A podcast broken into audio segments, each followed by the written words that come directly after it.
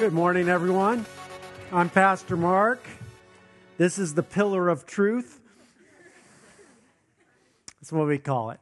So, uh, we are in a series called Toxin, where we are are looking uh, at at toxins as a metaphor for sin, uh, things that can get into our system that can uh, weaken us and eventually, uh, perhaps spiritually, kill us. Last week, we looked at toxic silence when uh, being silent is a sin. And uh, today, we're going to be looking at toxic friends. And uh, it's only uh, a matter of coincidence that my very good friend Mark Duvall is out from California uh, on, on this Sunday. And uh, but I like to joke. I'd like to thank him for flying uh, thousands of miles to be a sermon illustration today. So, so uh, and then after uh, next week, we're going to look at toxic uh, family, then toxic food, then toxic calendar, and then look at our toxic nature, just our, our sin nature. So it's going to be hopefully a really uh, productive and, and helpful series. Now, today, talking about toxic friends, this is a really hard one to really determine when somebody who's a friend, not family, but a friend in your life has actually become toxic. It's something that's probably one of the most painful things outside of death that, that you'll experience or divorce is just is, is having a friend that you realize is not good for you and is actually poisoning your spirit. I've had two toxic friends in my life. Uh, I had one in California, and I've actually had one here in Tallahassee.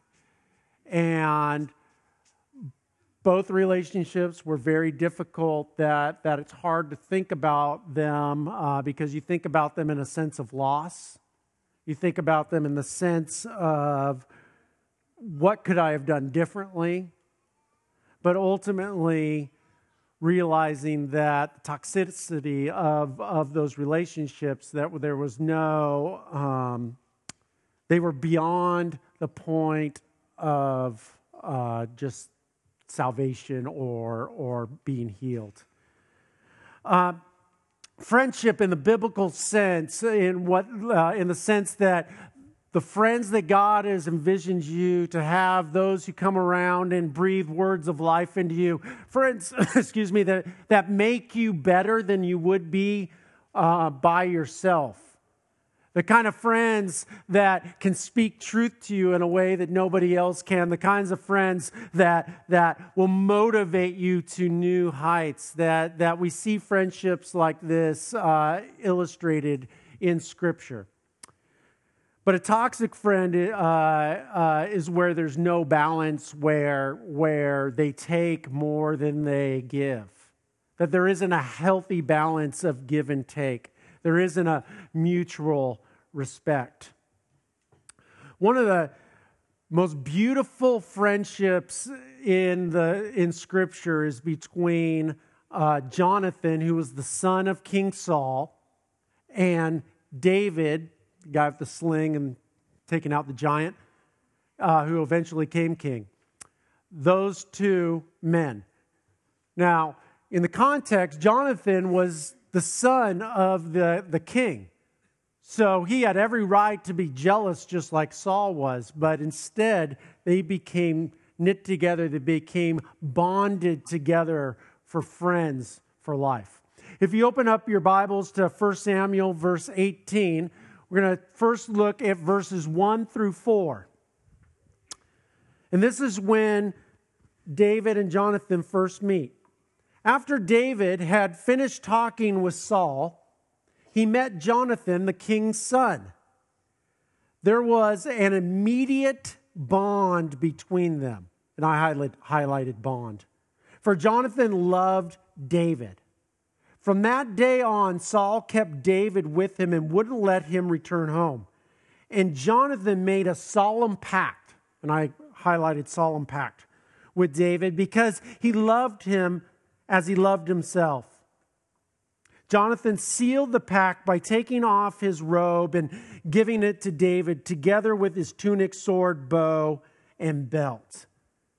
And that's a very symbolic thing. It's anointing, essentially. Samuel had anointed David as the future king. And Jonathan, his friend, was coming and saying, like, I'm heir apparent, but I am making right now a bond with you as a friend.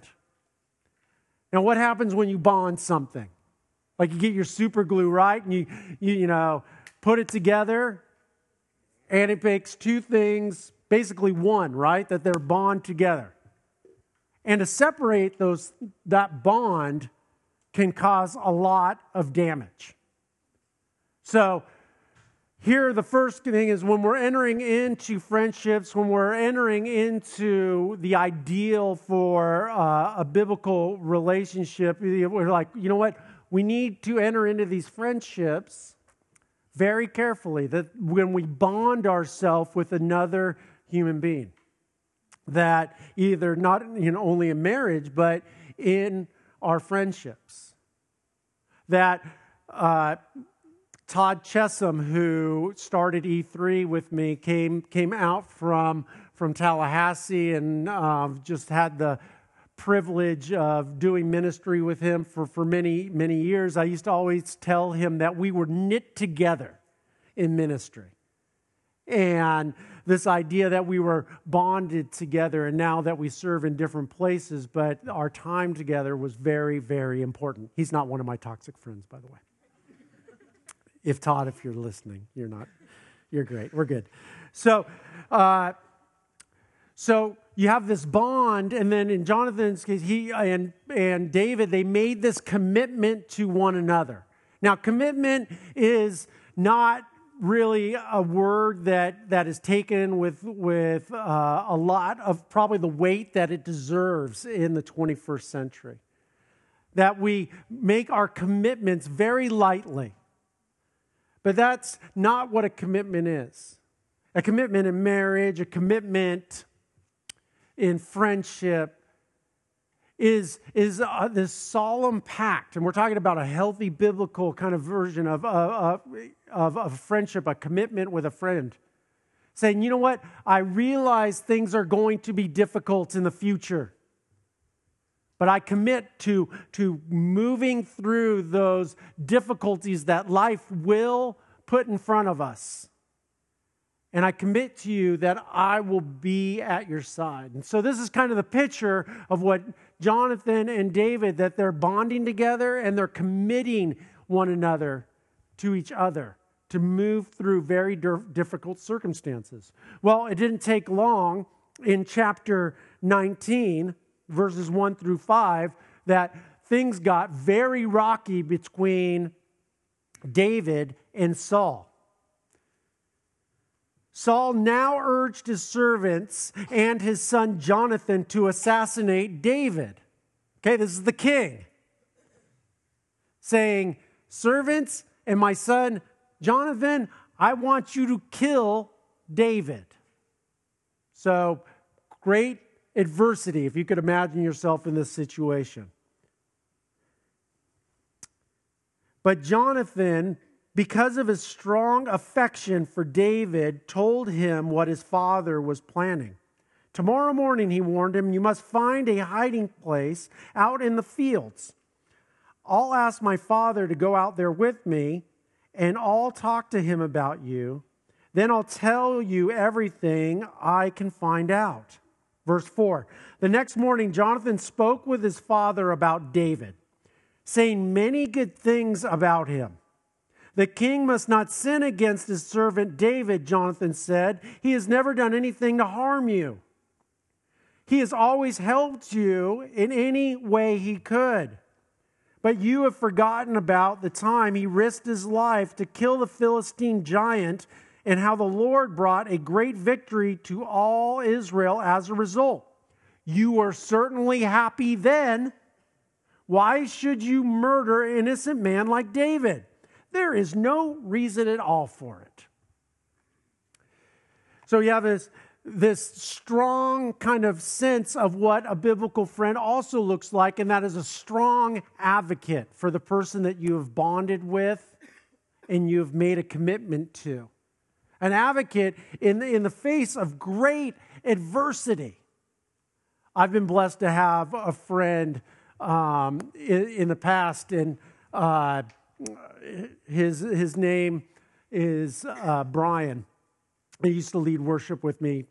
Obviously, that's not him, that's Mark. Uh, and he was always a strong advocate for me to a fault, if it's possible. I remember one example, he would always be advocating for me because, you know, planning churches and doing different things that, that people have questions and, and, and people get upset for different reasons and everything. He was always, he would stand up for me, stand up for me. And one day I just kind of happened to be walking through where he's being an advocate for me. Some people are like, why, you know, why are we doing this? And why is Mark doing that? And blah, blah, blah, blah, blah. And he's sitting there and I, I kind of hear it and I, I decide to walk over just to engage, and I could see that it was getting kind of passionate. And as I and as I listened, and they started to direct, you know, their comments to me and everything, I, I realized that they were right. They had a very good point, and we needed to change direction. My friend Brian did not realize this. Brian continued to be an advocate and, and, and going on and on to the point where I, I literally I put my hand on his shoulder. I said, Brian, thank you. I love you, but we are totally in the wrong on this one. Thank you for being my advocate, but it put, at some point you just got to say, man, we're dead wrong here. We got to change course. And, you know, I wouldn't have it any other way. I mean, it was just, it, it's beautiful to have a friend who is willing to be your advocate even when things are hard, even when you're wrong.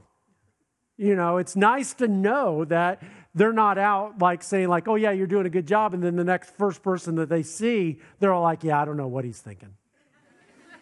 That guy's crazy. That guy's power hungry. That guy, you know, you know, to have some. That's not what a biblical friend does. That you know, that the having a strong advocate where you know without a shadow of a doubt that person has your back because they believe in you and they trust you and they've bonded with you and they have a commitment with you.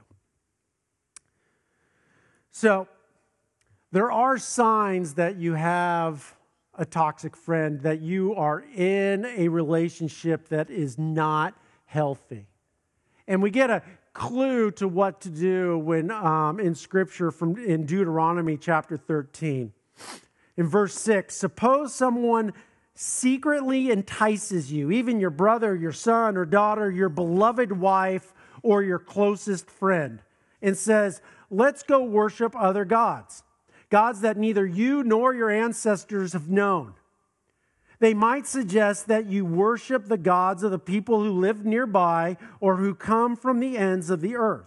Okay, so this is a very, you know, this is Old Testament. This is very specific, talking about worshiping other gods, but you can really input anything here. Anything that is against the perfect vision that God has for your life.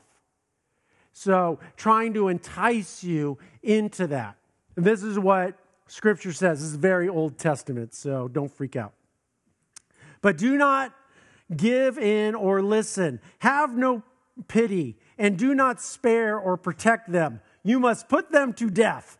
Strike the first blow yourself, and then all the people must join in. Okay. Hellfire, brimstone, I get it. Old covenant stuff. Let's new covenant a little bit. Let's get in the 21st century because there is a principle here uh, that's a little less violent. And this idea that, you know, when you're in a relationship and somebody's leading you away from, from God and behavior, or actions, or attitudes, that you need to take initiative and, and to say no. And sometimes you have to put that friendship metaphysically speaking, metaphorically speaking, to death. So, there's let me suggest that there's seven signs that of a toxic friend. The first one is that they have an unhealthy reliance on you. Okay? This is not uh, a person who's like, hey, you know, I need some help bringing some wood over to my house because you have a truck. You know, that's not an unhealthy uh, or, uh, reliance. This is something that, that somebody's calling you at, at 2 a.m. because their, their goldfish seems a little sick or uh, or you know there's just they're always needing some financial help or they're always needing emotional help or they're always you know in a crisis. You know what i'm talking about here? That that that you are the person the go-to person. And and it's there's no give and take. It's it's all take because they're always in crisis. The second one is you dread seeing them and or you're relieved when they leave. This is a very good sign that you have a toxic friend. Believe me I, have I've had two friends in my life where it's not that obvious when you're in it. And you you sit there like what, why? You know and you're going like wow why do i dread seeing this person or you know, when they leave, you say, thank God, you know. You know, you burst into instant prayer, right? Thank you, God. The third one is you're in constant conflict with them. Now, this not, might not be like real housewives of Orange County or something like that kind of conflict. This can be very subtle conflict. You know what I'm talking about? Where where it's just like there's something wrong, there's a, there, there's a little nitpicking here, or you're not doing something, there's this, this undercurrent of conflict. It can be, you know, explosive and great for reality TV, but also it can be very a, a strong undercurrent of conflict. Um, I got this proverb, it's just too good uh, not to share, and I was going to share it regardless of what I talked about today, so, but it kind of works. So, Proverbs 26, 18 and 19. This is so good. I love it. Just as damaging as a madman shooting a deadly weapon is someone who lies to, to a friend and then says, I was only joking. I just love it. A friend that is bringing conflict and lying to you and then just saying they're joking is as dangerous as a madman with a deadly weapon. Could God be any clearer? The answer is no. It's great. Number four, their words are like termites to your soul. Right? There are, there are some things that are said that are like a dagger to your heart and kill you dead instantly. And those are pretty apparent when they happen. But I've had friends, and I've counseled some of you who have had friends that don't, don't drive the dagger into the heart, but they are more like termites to your soul. And what usually happens when there's is you don't notice it at first, and they start just pecking away and they say little things here and there. And, and feedback that I've gotten from people who've been in relationships with this, it's like it's really not that big of a deal. Like what they said isn't really that bad. Much like a termite, one termite taking one bite of your wood is not that bad. But left unchecked, lots of little termites and little bites will collapse your home. And this is the same with a toxic friend that their words, them cutting you down or being negative to you about your hopes and your dreams and your calling, can collapse the house of your soul. Number five, you're experiencing symptoms. I have had this with one of my toxic friends. I would literally have a headache after meeting with them. And I would feel sick. Like it was just such a stressful kind of situation that, that at the end of it, I not only spiritually felt drained and emotionally felt drained, but I was physically sick. And for some of you, you are experiencing this, and maybe a, a, a face or a name is coming to mind that, you know what? Oh, I get a headache every time I'm with that person. Or I feel like throwing up every time I'm with this person. You know, I'm, I'm not a smart man, but I'm, I'm going to say maybe there's something there that you should pay attention to.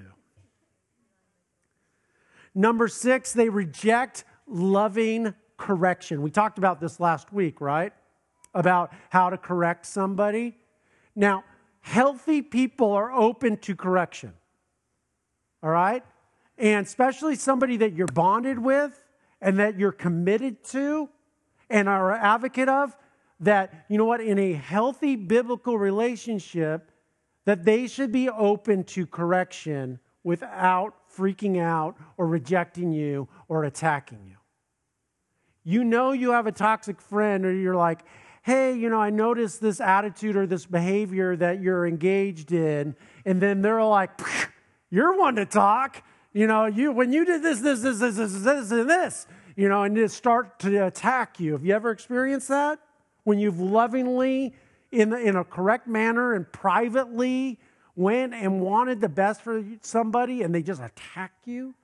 Well, that, that's toxic that healthy friendships that there, there should be this healthy give and take like because we know we're, we have to make allowances for one another's faults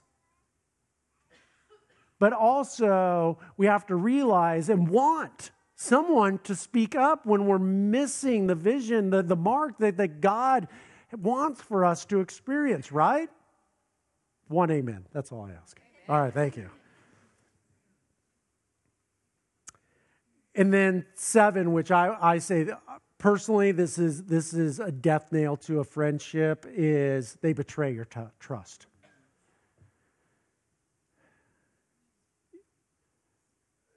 They're, all things are, are forgivable and you can move back from things, but when you have bonded with somebody and you've committed to them and you have shared most intimate things with them, if they break your trust. Especially if they repeatedly break your trust. That is not a true biblical, healthy friend. So, what do you do about it? What if, what if you have, you know, uh, a friend who is toxic in your life that you're like, you know what? You know, if you know, they're five out of seven or they're seven out of seven. Maybe you're sitting next to somebody and nudge them and go, dude, you're like four out of seven. you know, the table's about to turn here, you know. So, you know, what, what do you do? Well, the first thing is you have to recognize it, all right? And take responsibility. Here, here's a tough truth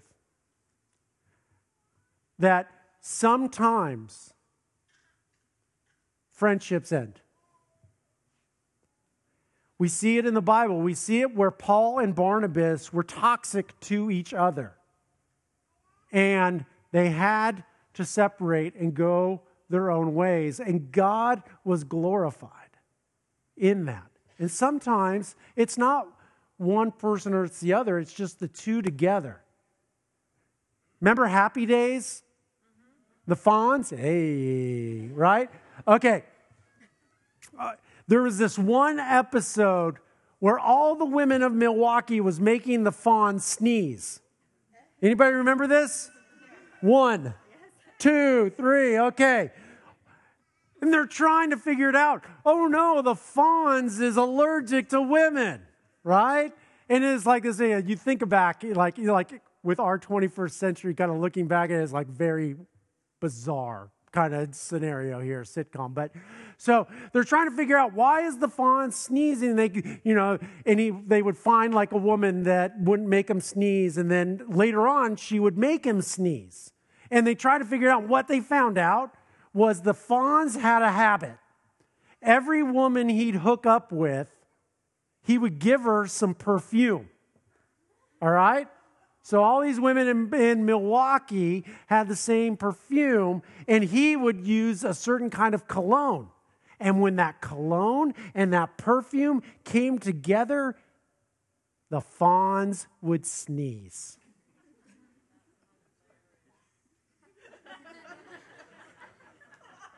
Are you kidding me?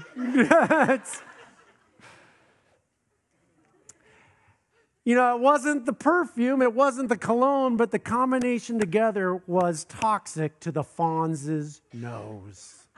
And sometimes that's just, it's just truthful that, that, that two people together, they may be healthy people apart, but together they are toxic. So taking responsibility and saying, you know what, I should not i should not allow and god would not want me to allow someone to prevent me from being living out the life that he's envisioned for me in a friendship. That that if somebody has become toxic and is and is holding me back that that you know what and i go through and talk with them and do all the things there might be a point where you're like you have to separate. Set boundaries if you have a true, healthy, biblical friend, that doesn't mean that they can call you at any time of night. It doesn't mean that they can just stop by and eat all your pudding and then leave. That you can set boundaries. You can tell them, look, unless it's emergency and you out of pudding is not an emergency, don't call me after nine o'clock. This is what healthy people do all the time. We say, here's my boundaries. And if you care about me, you will respect my boundaries. And if somebody says, no, I'm not going to respect your boundary, pooh, no. Uh, Scratch that, edit that out. Uh, you know, you know that there's somebody in your life that that perhaps is not in a healthy enough place to to them being your closest one of your closest friends. This next one is, is tough because you don't want to end up in gossip or anything like that, but get counsel from somebody who doesn't have a dog in the fight, maybe knows you both, but but not necessarily uh, you know, somebody who is older and wiser, somebody that you can share with in a way that's not gossip, but, but like, hey, these are things that I'm feeling. Are these right? I feel like I can't go to this person and, and have this conversation. Sometimes we just need that little extra um, boost. And, but again, proceed with caution with this. But I would say, you know, if you don't feel like you can go to your friend, then maybe they're not a friend anyway suggest professional help. Sometimes your friend is cray cray. you know, you love them, but but you know, uh, you're like, hey, you know. So sometimes you know you just you're like you need professional help. My uh, toxic friend in California, I went to them. I got to this point with them, and and they were recovering addicts, and and they there was just lots of things that they just you know just hadn't developed and and needed to deal with. And I, and I told them, I said, you know, you're just you're abusive. You're abusive to me. You're abusive to people around you, and and I told him I commit to you. I will walk through this with you, but for us to go forward together, you need to get professional help. And I'd like to say that it went really well and everything, but he ended up attacking me and saying a lot of nasty things about me and, and you know you need professional help, you know, that kind of kind of thing. And I'm like, I know I need professional help, you know, tell you, but and I think actually at that time I was seeing counseling or at a, going to a counselor, and it's like, yeah, yeah, I'm not perfect either, but I really feel for the you're, you know, that you need to, and uh, it it came to a really bad place, and then finally, and this is the the last thing is sometimes you have to end the friendship. And this is like death. And I think back on these two friends, and I, I can honestly tell you this has been a hard week. I'm just thinking about it. I'm like, what could I have done differently? You know, uh, I feel like a failure. I let them down. I just gave up on them. You know, and I, you know, kept on going back, and it's just like, yeah, there was no way forward. And it was time that the friendship ended. And I don't take that lightly. I mean, I don't have a whole lot of friends. And the ones, obviously, you know, Mark Duvall's here, you know, the, the, the ones I do have, I keep. And I take it very, very seriously. And sometimes friendships have to end. I want to finish with uh, this one proverb. I think it sums up what a biblical, healthy friendship looks like. It's found in Proverbs chapter 27, verse 17. As iron sharpens iron, so a friend sharpens a friend. Iron sharpens iron. Think about that. You know, it's not like how butter and cream squishes together. No, iron sharpens iron. Think about that, that imagery, that, that you know, this, this idea. It's rough, right? It's not smooth. It's not smooth like butter. It's rough. And, and, and, and heat happens, right? And, and parts of that iron get shaved off to become sharp. And this is what friends do. That, that it's not always butter and cream. Sometimes, or it should be like iron on iron, just scraping and scraping and scraping off the unnecessary and sharpening each other to be everything that God has envisioned you guys to be. Will you pray with me?